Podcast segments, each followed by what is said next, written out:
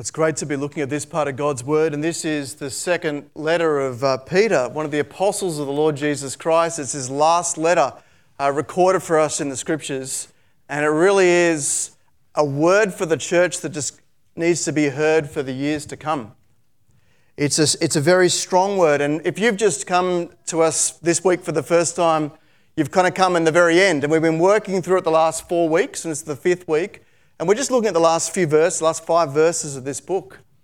Um, next week, we're actually taking a break from our normal working through books of the Bible, and next week we're actually having a, a Doctrine for Life series. Other years we've done Doctrine for Life about the church, the Holy Spirit, resurrection. Um, we've done different topics. This, this year we're going Doctrine for Life, men and women and God. Uh, how does, what does the Bible have to say about men and women? And the way that He's created us. And uh, please be thinking, praying, um, sending your questions if you want beforehand, uh, my way or anyone's way. And um, I think it's a really important topic. It's almost a topic that we might not have needed to speak about a few years ago, but it's a, probably a topic that we really need to hear clearly what God says about men and women and how we relate to God. But now, as we look at this last part of 2 Peter, the end, let's, let's pray.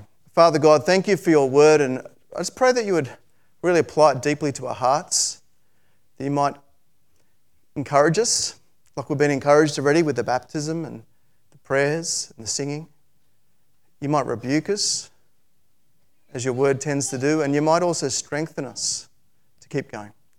Father, let's pray that uh, your Holy Spirit will be at work tonight as we hear and think and reflect on your word, and we pray that that same Spirit be at work in the way that we go home and the way we live the rest of this week. We pray this in Christ's name. Amen. With the end in mind, um, I don't know about you, but when it comes to jobs around the ho- house, there are certain jobs that the end, it's okay. You can vis- envision the end so you can do the job. Um, this is the job, the kind of job I can do. I can f- fix a hole in a wall.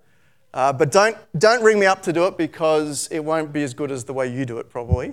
Um, I can do that job. And uh, the last, last time I took a holiday, I, I did this job. I put, the, put some new roofing up. There's a job I can do. Um, but when it goes one step further, I can't do anymore. I can't build a house. I'm in a room, there's people here who can build houses and have built houses. Uh, there are people here who've, uh, who've built train lines. There are people here who've uh, run great projects, and people here have done all sorts of things. Um, one step further, how would you fix up? This is Notre Dame, and how, how would you rebuild that? I, I think each of these jobs, in a sense, you've got to have the end in mind to do the job. And you can see that the end in mind is a little bit easy at the beginning. It's easy to see what the end is to patch a, a hole in a wall. But even more so, you need the end in mind to work out how you fix up the roofing. And obviously, to build a house, that end's even more important because you've got to be have a group of people. You can't do that one by yourself. A group of people all working towards the same thing. But then, even when it comes to rebuilding a great cathedral, you'd have to work out what end do we want? Do we want like the old one, a new envisioning of it? Do we want a budget version? However, it is. And actually, the more complicated it is, the more you need a very strong picture of the end in mind. And if you don't have that, you'll never get to the end. But there's also a problem with the little jobs, too, I think. You, you see, if you're building a house or fixing up a big project, what makes you keep going? What is it? Everyone's watching.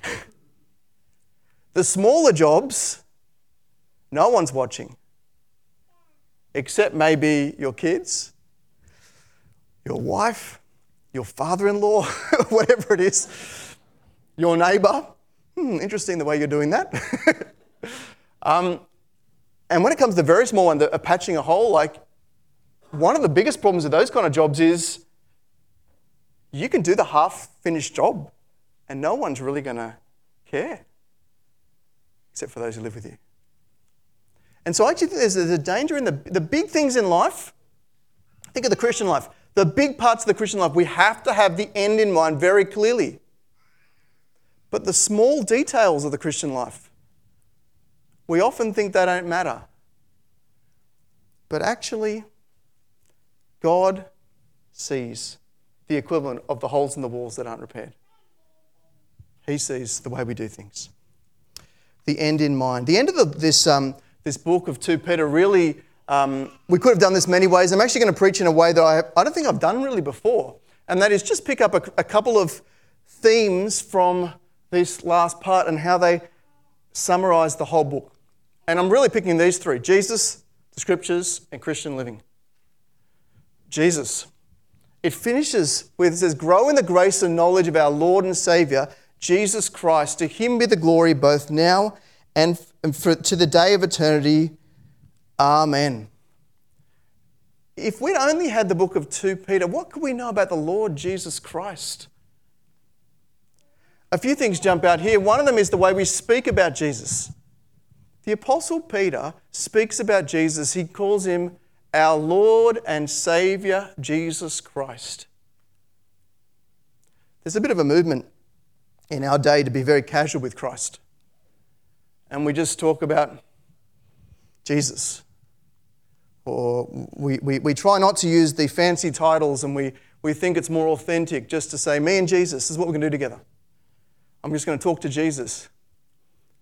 If anyone had a reason to be casual with Jesus, it'd be the Apostle Peter. He lived with him, he walked with him, he was beloved by Jesus, he saw him in the flesh. But when Peter speaks, he so often calls him our Lord and Savior, Jesus Christ. And you'll see that in the rest of the book. People think uh, it's all about um, hanging out with Jesus. If I could only hang out with Jesus. Well, when Jesus comes back a second time, it's we're going to receive him as the Lord and Savior, Jesus Christ. That's how Peter, he's one of his best friends, regarded him. And we can see here that we're meant to grow in him, just in this one verse. We grow in the grace, that's the gift of God and the knowledge of the Lord Jesus Christ. It's where we and how we grow. People talk about Christianity like it's a cut flower, uh, or the Western civilization. All the good things we had, so many came from Jesus Christ ideas of, of, of, of duty and sacrifice, humility, that everyone is an image of God bearer, that there is such a thing as real identity that we have and purpose in life and value. But in a sense, we've cut that off from the gospel and we're like a cut flower that looks good at the moment, but over time it smells and get wilts. And we need to be growing in Jesus. Be, be returned to Jesus. And the last thing I can say here is that glory belongs to Him glory now, right now. All glory belongs to Jesus, it says, and the day of eternity. Those two expressions. Well, elsewhere in the book, and I'll just show you a few places where he talks about Jesus, it starts off saying, Simon Peter, a slave and apostle of Jesus Christ. That's how he began. To those who obtained a faith of equal privilege with ours through the righteousness of our God and Savior Jesus Christ. And he says, May grace and peace be multiplied to you through the knowledge of God and of Jesus our Lord. How he finishes is he says, I want you to have grace and knowledge of the Lord Jesus Christ. And he began the book saying, This is, this is where we're going to go. We're going to grow in the knowledge. It's a knowledge that works. It's, it's not just knowing facts, it's knowing Christ that will produce fruit. And, and the other, you can see that in 1 verse 8 if these qualities are yours in increasing measure, they will keep you from being useless and unfruitful in your knowledge of the Lord Jesus Christ. In this way, you'll en- uh, enter into eternal kingdom of the Lord and Savior Jesus Christ will be richly supplied to you. The Jesus he finishes with at the end of the book, he says, all the way through, we've seen you've got to grow in him. You've got to keep looking at him. You've got to keep moving and, uh, and, and working at your, uh, your knowledge of, uh, of him and, and adding to that knowledge goodness and adding to that goodness love, etc., and be received by Christ in the end. There are other, other places we've seen. Uh, the second sermon, we, we were reminded um, that the Apostle Peter has this relationship with Jesus where he was actually told that he would leave, lay aside his earthly tent. That's the way he described his body, as his tent. And he said that we didn't follow cleverly designed stories, and we made known to you the power and coming of our Lord Jesus Christ. Instead, we were eyewitnesses of his majesty. See the way Peter talks about Jesus again? Our Lord Jesus Christ. If you're talking to someone about Jesus, I, I know we, we, we, on the one hand, we hear Muslim people, and when they say Jesus, what might they say? peace be upon him. So a Muslim person who thinks Jesus is a prophet says, Jesus Christ, peace be upon him. Jesus Christ, peace be upon him. A Christian person who thinks Jesus is God. And sometimes our way is, is so casual. But Peter doesn't just say, Yeah, I want to hang out with Jesus. He said, I'm waiting for the Lord and Savior, Jesus Christ, to return. If, if, if, we started using that language when we're talking to people who aren't Christians, I know they think we're crazy, but they actually will think that we actually do think He is great.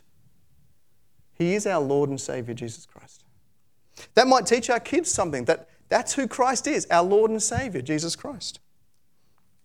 There's so much more in the book, and I'll just put the verses up. I won't talk through them, but we've seen a couple of weeks ago how we, some people claim to be following the Lord and Savior Jesus Christ, but they didn't live that way, chapter 2. We saw that, um, that, that, there were people who, um, when it came to the return of Jesus Christ, even though he'd made these promises in chapter 3, um, words were spoken through the holy prophets, and the command of our Lord and Savior were given through the apostles. And, and people were, were warned that the Lord will return. The Lord will return. A day is like a thousand years, a thousand years like a day. And so we've got to be the kind of people who don't treat the delay of the Lord as a reason to just live our own lives our own way, but to receive it well. You see, we speak of Jesus differently. And even just from this one little verse, we speak of him, he's our Lord and Savior. Our Lord and Savior. Lord and Savior, Jesus Christ. We grow in him. We've got to keep being productive and, and, and, and realizing that our energy and strength comes from him, not from anything else. And we give all glory to him. But in all this, it's really with the end in mind that makes the difference. See, if you talk about someone who's an historic, a historical figure, you might say Abraham Lincoln, and we might throw, throw around uh, Captain Cook or something like that. You're not in any way caring what Abraham Lincoln or Captain Cook thinks about you, are you? When you talk history. But when you talk Jesus, you're talking about someone who you're going to meet, someone who hears you right now and so the way that we regard the Lord speaks loudly of our real faith with the end in mind. Um, and the way we grow in Him is with the end in mind because we've got to, we've got to see that we're re- waiting, getting ready to be with Christ one day. And so we're actually, our knowledge is productive and we keep growing in that and we want to be ready to meet Him one day face to face. And all glory belongs to Him with the end in mind because it's now we glorify Him because in the end, as we sang in the song, it'll be forevermore. We'll praise forevermore. And so, in a sense, God's people are those who do what we're meant to do at the end now. We're those who, at the end, it says that every knee will bow, every tongue will confess that Jesus Christ is Lord. And God's people do that now. They do it willingly now, when then it will be all people unwillingly or willingly we, we give God the glory. We give Jesus the glory now. And the scriptures. Let's go to the scriptures. Um, one of the reasons I wanted to refer to this is I think the book of 2 Peter, at sort of the end of the times of the apostles, shows us how the whole Bible fits together. You, you see, here we have a, we, it says, he says also, regard the patience of our Lord as an opportunity for salvation, just as our dear brother Paul. Isn't it nice that one apostle calls the other apostle our dear brother, um, has written to you according to the wisdom God gave, given to him. He speaks about these things in all his letters, in which there are some matters that are hard to understand, that the untaught and unstable twist to their own destruction, as they also do with the rest of scriptures. First of all, God's word is authority. It comes from the authority of God. If God says something, God speaks and it happens. God's word is based on the authority of Jesus Christ. And he's saying that this, but Paul speaks with the authority as the other scriptures, the Old Testament, up to that point that was written. The, um, it's twistable. That's interesting, eh? that the Bible can be twisted. It's twistable. That teaches us two things. If something's twistable, that actually means that there is a real, true understanding of it. And that real, true understanding can be twisted. It used to be that people would say, Well, I can read the Bible and turn it to mean whatever I want. Well, we can twist it to be whatever we want. But if we read it and let it speak for itself and come humbly before it, then there will be a real understanding of the Word of God. I actually think the twistability of the Bible is a very important thing for us to hear. There are, there are even some translations of the Bible which will twist the truth. We've got to be careful of. I, I think pretty much um, most translations that are written by one person, watch out for. They will often twist something, and, and even if they don't mean to, they'll do it. And we've got to be careful to let God's word speak for itself. Just be aware that it's twistable. So that it reminds us that it has a truth, but that truth can be warped and distorted. And lastly, there's wisdom for salvation in it. Paul's given wisdom, and these things are for our salvation. That's what the scripture is about.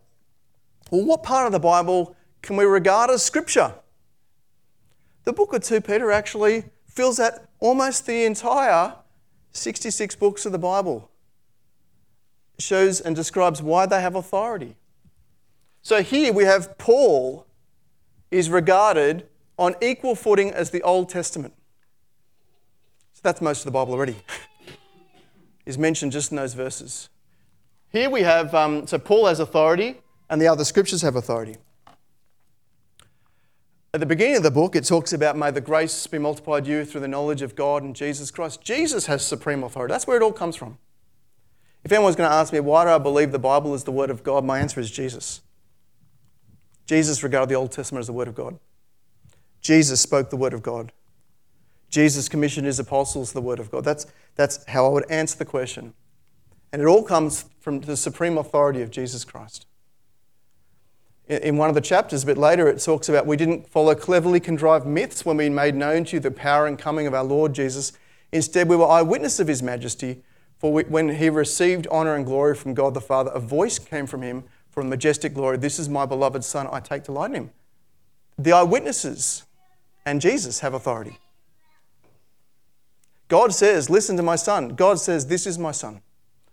The next section after that, in 1 2 Peter, we heard a voice and it came from heaven while we were with him on the holy mountain. So we have the prophetic word strongly confirmed, and you will do well to pay attention to it as to a lamp shining in a dismal place until the day dawns and the morning star rises in their hearts. First of all, you should know this no prophecy of Scripture comes from its own interpretation because no prophecy ever came from the will of man. Instead, men spoke from God as they were moved by the Holy Spirit.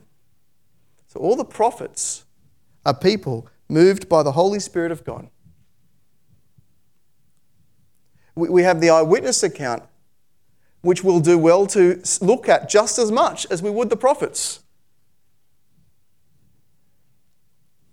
And we have, again, Jesus Christ's authority front and center. In chapter 3, it talks about um, his own letter, which gives him encouragement. Um, but he talks about how, so that you remember the words previously spoken by the holy prophets and in the command of our Lord Jesus and Savior, sorry, our Lord and Savior, again, just see how he keeps talking about Jesus, our Lord and Savior, given through your apostles.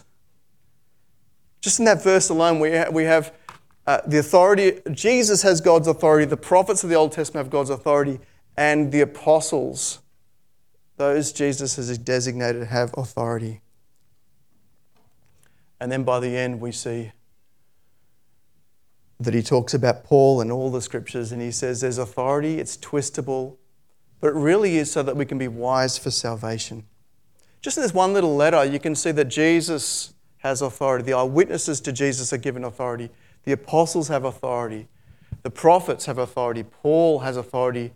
And scriptures, which means the Old Testament written up to that point, it's all regarded as authority. Maybe the only book you, you might not say here is uh, maybe Revelation. um, is the only maybe maybe one of the only places, and maybe there's one or two others that you think well he hasn't mentioned here. But isn't it amazing? One little letter, you could just see him reference almost the entire scriptures and saying, "This is the word of God." And, and so, one of the things I wanted us to remind us is, is we actually read the Bible in light of the end. You know, you're reading a book. I'm, I'm a terrible book reader. I don't know about you. I, not that I'm a bad reader, I'm a bad finisher of books. Is anyone else the same as me? Um, start a book, I think I know where it's going, I put it down and get another book. Because actually, most books, most books, honestly, you know where they're going to go and you kind of don't need to read the end. That's my view. But, not novels, but like non fiction. Um, but, but when we read, we're not just reading to get to the end of the Bible, we're reading to get to the end of history. We actually are reading for the end. And we're reading knowing what is going to happen at the end when Christ will return. And so we're reading with the end in mind. We might say, spoiler alert. Well, that's a great spoiler alert. We know what's going to happen. And, uh, and the other one, I'm going to teach you a, a Latin phrase, and it's not because of well, coram deo. Um, this was actually an important phrase that they used, they've used in church history, and it literally means in the presence of God, before the face of God. And, and the idea is we live our lives coram deo, we live our lives before the Lord now. So we, we live our lives and we live our lives in, in His sight, we live our lives under His authority and for His glory. But one of the things we do when we read the scriptures is we read it in the presence of the Lord.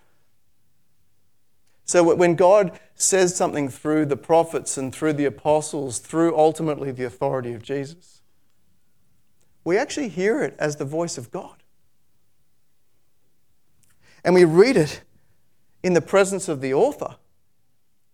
Now, if you read a book, imagine, I mean, some, some people here have done, actually, I was going to say, some people have done, um, have this, this great way of studying where you get a book, a novel that you really enjoy. I'm going to offend some teachers here, sorry. A novel that you really enjoy, and then you rip it apart. And, and you pull it apart and you try to read it in all sorts of strange ways. I've even got, I've got commentaries on the Bible that do that.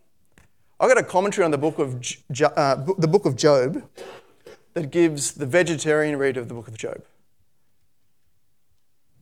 Okay? It gives the feminist reading of the book of Job. It, it gives the, could almost give the atheist reading of the book of Job. If you're reading in the presence of the author, what can't you do? You can't twist it. You can't say, I don't care what God says. Because the author is watching and we're living under his authority. And so the scriptures get us ready for the day of eternity. Well, last thing, we'll just draw some of this together Christian living and the day of eternity. And I'm not going to, every week we've been hitting the notes about Christian living. That's been the resounding, the resounding message of the book of 2 Peter, is it's about getting, chapter 1, you got your knowledge of God, let it be productive, and keep growing. And don't go backwards. And keep your eyes on Christ and keep growing the knowledge of Christ. Chapter 2, don't be like the rest, those other people who have that knowledge and do nothing with it. Chapter 2 is the stick, a big warning. Chapter 3, God is coming back one day, therefore live God's way. And here you see some of those brought together. You know, dear friends, while you wait for these, make every effort to be found in peace. And in the end, um, dear friends, since you know this in advance, be on your guard so that you will not be led away by the error of lawless people and fall from your stability, but grow in the grace and knowledge of our Lord and Savior. You see, if you long for the day of the Lord Jesus Christ, if you take seriously his authority, then you will want to live in light of the end which will actually affect both parts of the building project. The, the, big, the big complicated features of our life where we're trying to work out what's our big purpose and, and what we're going to do, that will be submitted to God because I need to know where my life's going. But so will the bits of our life which are like the holes in our wall, which we sometimes don't think matter in the Christian life. Because it's all going to be presented to God at the end. what, what would be an example of the holes in our wall? I, I think there are parts of our life that we maybe just think, you know what? I'm not giving that part of my life to Christ. They say that um, the last part of a man to be converted, or it could be a man or woman, I'm not sure, but is, is their, their right foot and their back pocket. Speeding and, get, and, and, and how they use money. But, but I'm sure you think there's other parts and other areas of our life too. If we believe that our Savior is coming back one day and we're going to call him our Lord and Savior, Jesus Christ, and if we take seriously his authority, then we will live ready for that. But if we don't, we'll be like those in chapter 2 we saw who don't care about authority. And chapter 3, those who don't want him to return. I actually think um, someone asked me just recently does Christian living, like, have you got to get your thinking right before your Christian living right? I actually think they go together. I actually think the more you get your thinking right, it'll shape your Christian living. But the more you change your Christian living, it'll actually reinforce what you think. So I don't think most of us have to say, well, I'm going to think about God every second of every day. And if I don't, I'm not a Christian. But you know what? Those small decisions you make of obedience will teach you that Christ is your Lord and Savior. Those times where you fail and you come to Him for forgiveness will teach you that He's your Lord and Savior. The, the way we talk to each other about Him will teach us that He's our Lord and Savior. It's often the small steps, the equivalent of the holes in the wall we fix, that will teach us about who we are as Christians and not just the big picture of our lives. But let's, let's turn to God in prayer about these things and we'll sing a last song. Father God, thank you so much you prepared an end. And for some of us, we know that end, and others of us, we're still working out how it all makes sense. Father, for those of us who know the end revealed in your word, Father, I pray that we might let it change us, that we will see Christ one day. And let it change us and shape us that He has authority that He speaks in His word. Father, we do pray that that would affect the small decisions of our life. And there might be something right now that we have thought of in our mind that maybe we've tried to push away from our mind, but you've placed there. Father, with that thing, we pray that we would give it over to you, change it, and live your way and for the big directions of our life that we would reorient it to the great end that you want us to. We pray this in Christ's name. Amen.